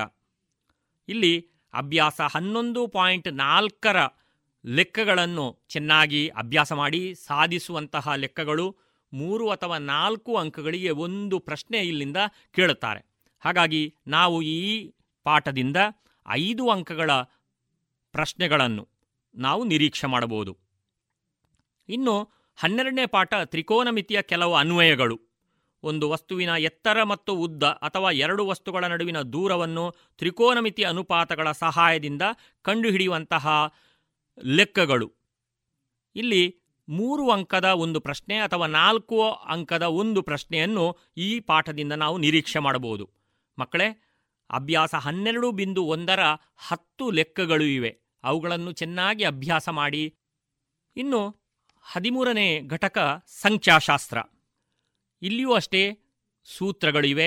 ಇವುಗಳನ್ನು ಚೆನ್ನಾಗಿ ನೀವು ಕಂಠಪಾಠವನ್ನು ಮಾಡಬೇಕು. ಮುಖ್ಯವಾಗಿ ಸರಾಸರಿಯನ್ನು ಕಂಡುಹಿಡಿಯುವಂತಹ ಸೂತ್ರ. ಬಹಳಷ್ಟು ಪ್ರಾಮುಖ್ಯವಾದಂತಹ ಸೂತ್ರ ಯಾವುದು ಅಂತ ಹೇಳಿದರೆ, ನೇರ ವಿಧಾನದಲ್ಲಿ ಸರಾಸರಿಯನ್ನು ಕಂಡುಹಿಡಿಯುವಂಥದ್ದು. x ಬಾರ್ ಸಮ ಸಮ್ಮೇಷನ್ FI XI ಭಾಗಿಸು ಸಮ್ಮೇಷನ್ FI.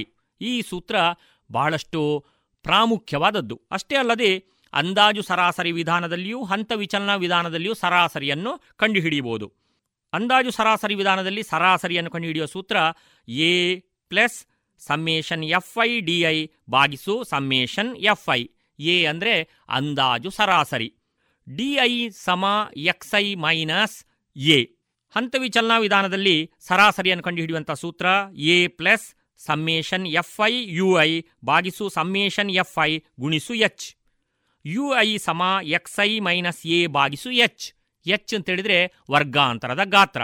ಇನ್ನು ಬಹುಲಕವನ್ನು ಕಂಡುಹಿಡಿಯುವಂತಹ ಸೂತ್ರ ಬಹುಲಕ = L + F1 - F0 ಭಾಗಿಸು 2F1 - F0 - F2 ಗುಣಿಸು H.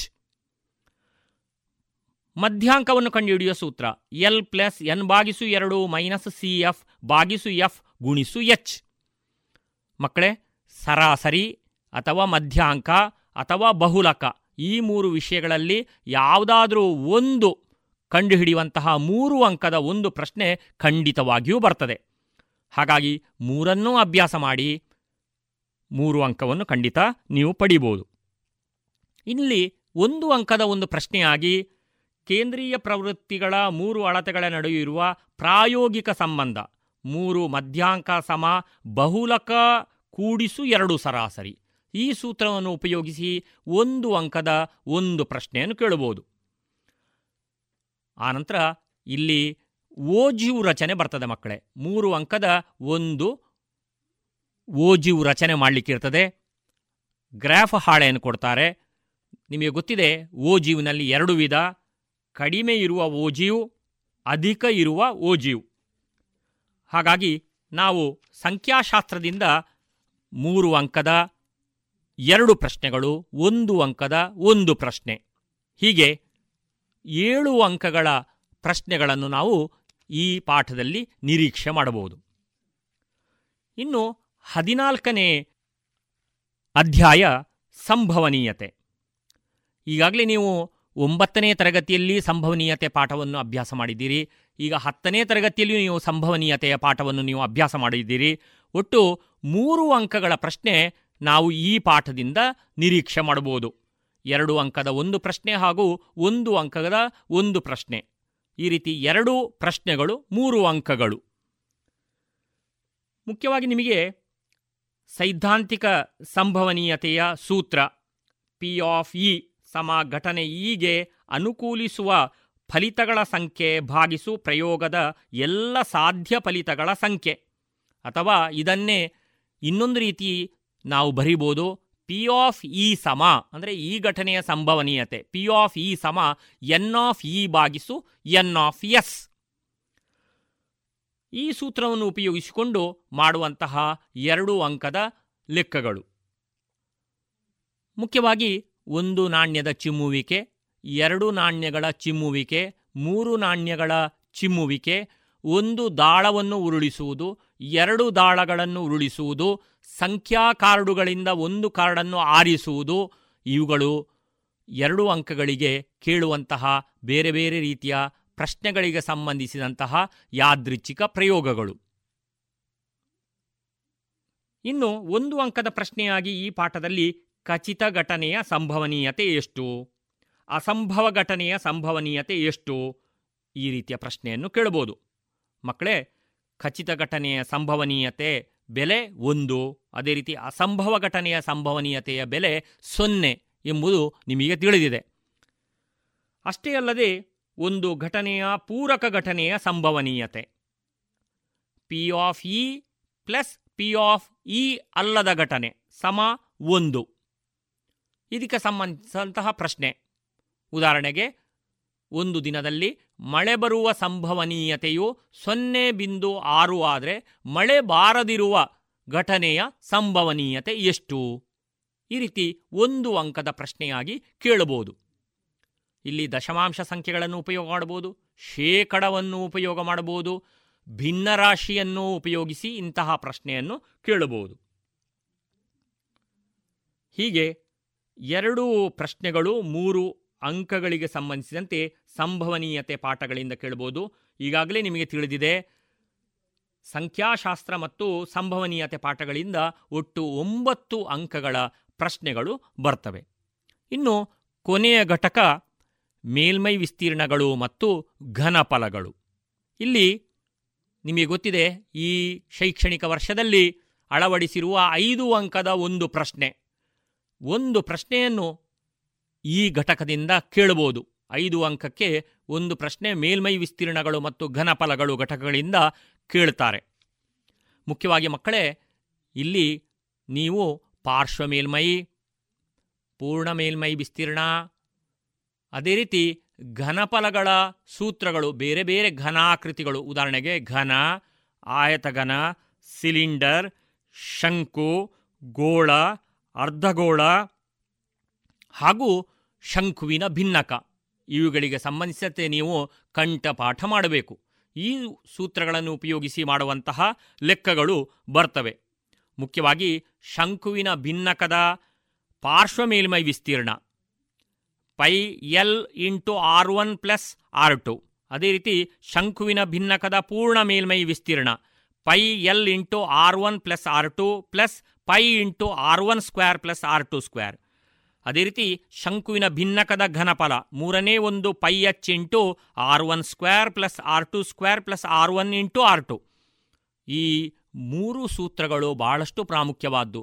ಒಂದು ಅಂಕದಲ್ಲಿ ಅಂಕಕ್ಕೆ ಸಂಬಂಧಿಸಿದಂತೆ ಯಾವುದಾದರೂ ಒಂದು ಸೂತ್ರವನ್ನು ಕೇಳಬಹುದು. ಅಷ್ಟೇ ಅಲ್ಲದೆ ಈ ಅಧ್ಯಾಯದಲ್ಲಿರುವಂತಹ ಅಭ್ಯಾಸದ ಲೆಕ್ಕಗಳನ್ನು ಚೆನ್ನಾಗಿ ಅಭ್ಯಾಸ ಮಾಡಿ 5 ಅಂಕದ ಒಂದು ಪ್ರಶ್ನೆ ಹಾಗೂ 1 ಅಂಕಕ್ಕೆ ಸೂತ್ರವಾಗಿ ಒಟ್ಟು 7 ಅಂಕದ ಪ್ರಶ್ನೆಗಳು ಈ ಘಟಕದಿಂದ ಕೇಳಬಹುದು. ಮಕ್ಕಳೇ, ಈವರೆಗೆ ನಮ್ಮ 10ನೇ ತರಗತಿಯ ಗಣಿತದ 15 ಘಟಕಗಳಲ್ಲಿ ಯಾವ ಯಾವ ಕಲಿಕಾಂಶಗಳ ಮೇಲೆ ಪ್ರಶ್ನೆಗಳನ್ನು ಕೇಳಬಹುದು ಎಂಬುದಾಗಿ ನಾನು ಹೇಳಿದ್ದೇನೆ. ಈವರೆಗೆ ಹಲವಾರು ಪ್ರಶ್ನೆ ಪತ್ರಿಕೆಗಳು ವಾಟ್ಸಪ್ ಮೂಲಕ ಬಂದಿರಬಹುದು, ನಿಮ್ಮ ಶಿಕ್ಷಕರು ನಿಮಗೆ ಕೊಟ್ಟಿರ್ಬೋದು. ಆ ಪ್ರಶ್ನೆ ಪತ್ರಿಕೆಯಲ್ಲಿರುವ ಎಲ್ಲ ಪ್ರಶ್ನೆಗಳಿಗೆ ನೀವು ಉತ್ತರಿಸಬೇಕು. ಗಣಿತ ಅಂದರೆ ಅದು ಓದಿ ಬರೆಯುವಂತಹ ವಿಷಯ ಅಲ್ಲ, ಬರೆದು ಕಲಿಯುವಂತಹ ವಿಷಯ. ಲೆಕ್ಕಗಳನ್ನು ಮಾಡಬೇಕು. ಏನಾದರೂ ಗೊಂದಲಗಳಿದ್ದರೆ ನಿಮ್ಮ ಶಿಕ್ಷಕರಲ್ಲಿ ಕೇಳಿ ಸಂದೇಹಗಳನ್ನು ಪರಿಹರಿಸಿಕೊಳ್ಳಿ. ನಾನು ಇಲ್ಲಿ ಪ್ರಶ್ನೆಗಳನ್ನು ಹೇಳುವಾಗ ಇಂತಹ ಪ್ರಶ್ನೆಗಳು ಬರಬಹುದು ಅಂತೇಳಿ ಹೇಳಿದೆ, ಅದೇ ಪ್ರಶ್ನೆ ಬರಬೇಕು ಅಂತೇಳಿ ಇಲ್ಲ. ಪ್ರಶ್ನೆ ಪತ್ರಿಕೆ ರಚಿಸುವವರು ಹೇಳಿದಂತಹ ಎಲ್ಲ ಕಲಿಕಾಂಶಗಳಿಗೆ ಸಂಬಂಧಿಸಿದಂತೆ ಥೀಮ್ ಬೇಸ್ಡ್ ನೀಲನಕಾಶೆಯ ಆಧಾರದ ಮೇಲೆ ಪ್ರಶ್ನೆ ಪತ್ರಿಕೆಯನ್ನು ರಚಿಸಿರುತ್ತಾರೆ. ನಿಮ್ಮ ಅಧ್ಯಾಪಕರ ಮಾರ್ಗದರ್ಶನದಲ್ಲಿ ಚೆನ್ನಾಗಿ ನೀವು ಕಲಿತು ಮುಂದಿನ 10ನೇ ತರಗತಿಯಲ್ಲಿ ಗಣಿತ ಪರೀಕ್ಷೆಯಲ್ಲಿ ಉತ್ತಮ ಅಂಕಗಳನ್ನು ಪಡೆಯಿರಿ ಅಂತೇಳಿ ನಿಮಗೆಲ್ಲರಿಗೂ ಶುಭ ಹಾರೈಸ್ತಾ ವಂದನೆಗಳು. ಇದುವರೆಗೆ SSLC ಪರೀಕ್ಷೆಗೆ ಪೂರಕವಾಗಿ ಗಣಿತ ವಿಷಯಕ್ಕೆ ಸಂಬಂಧಿಸಿ ಸರಕಾರಿ ಪ್ರೌಢಶಾಲೆ ಹಿರೇಬಂಡಾಡಿ ಇಲ್ಲಿನ ಗಣಿತ ಶಿಕ್ಷಕರಾದ ಹರಿಕಿರಣ್ ಕೆ ಅವರಿಂದ ರೇಡಿಯೋ ಪಾಠ ಕೇಳಿದಿರಿ.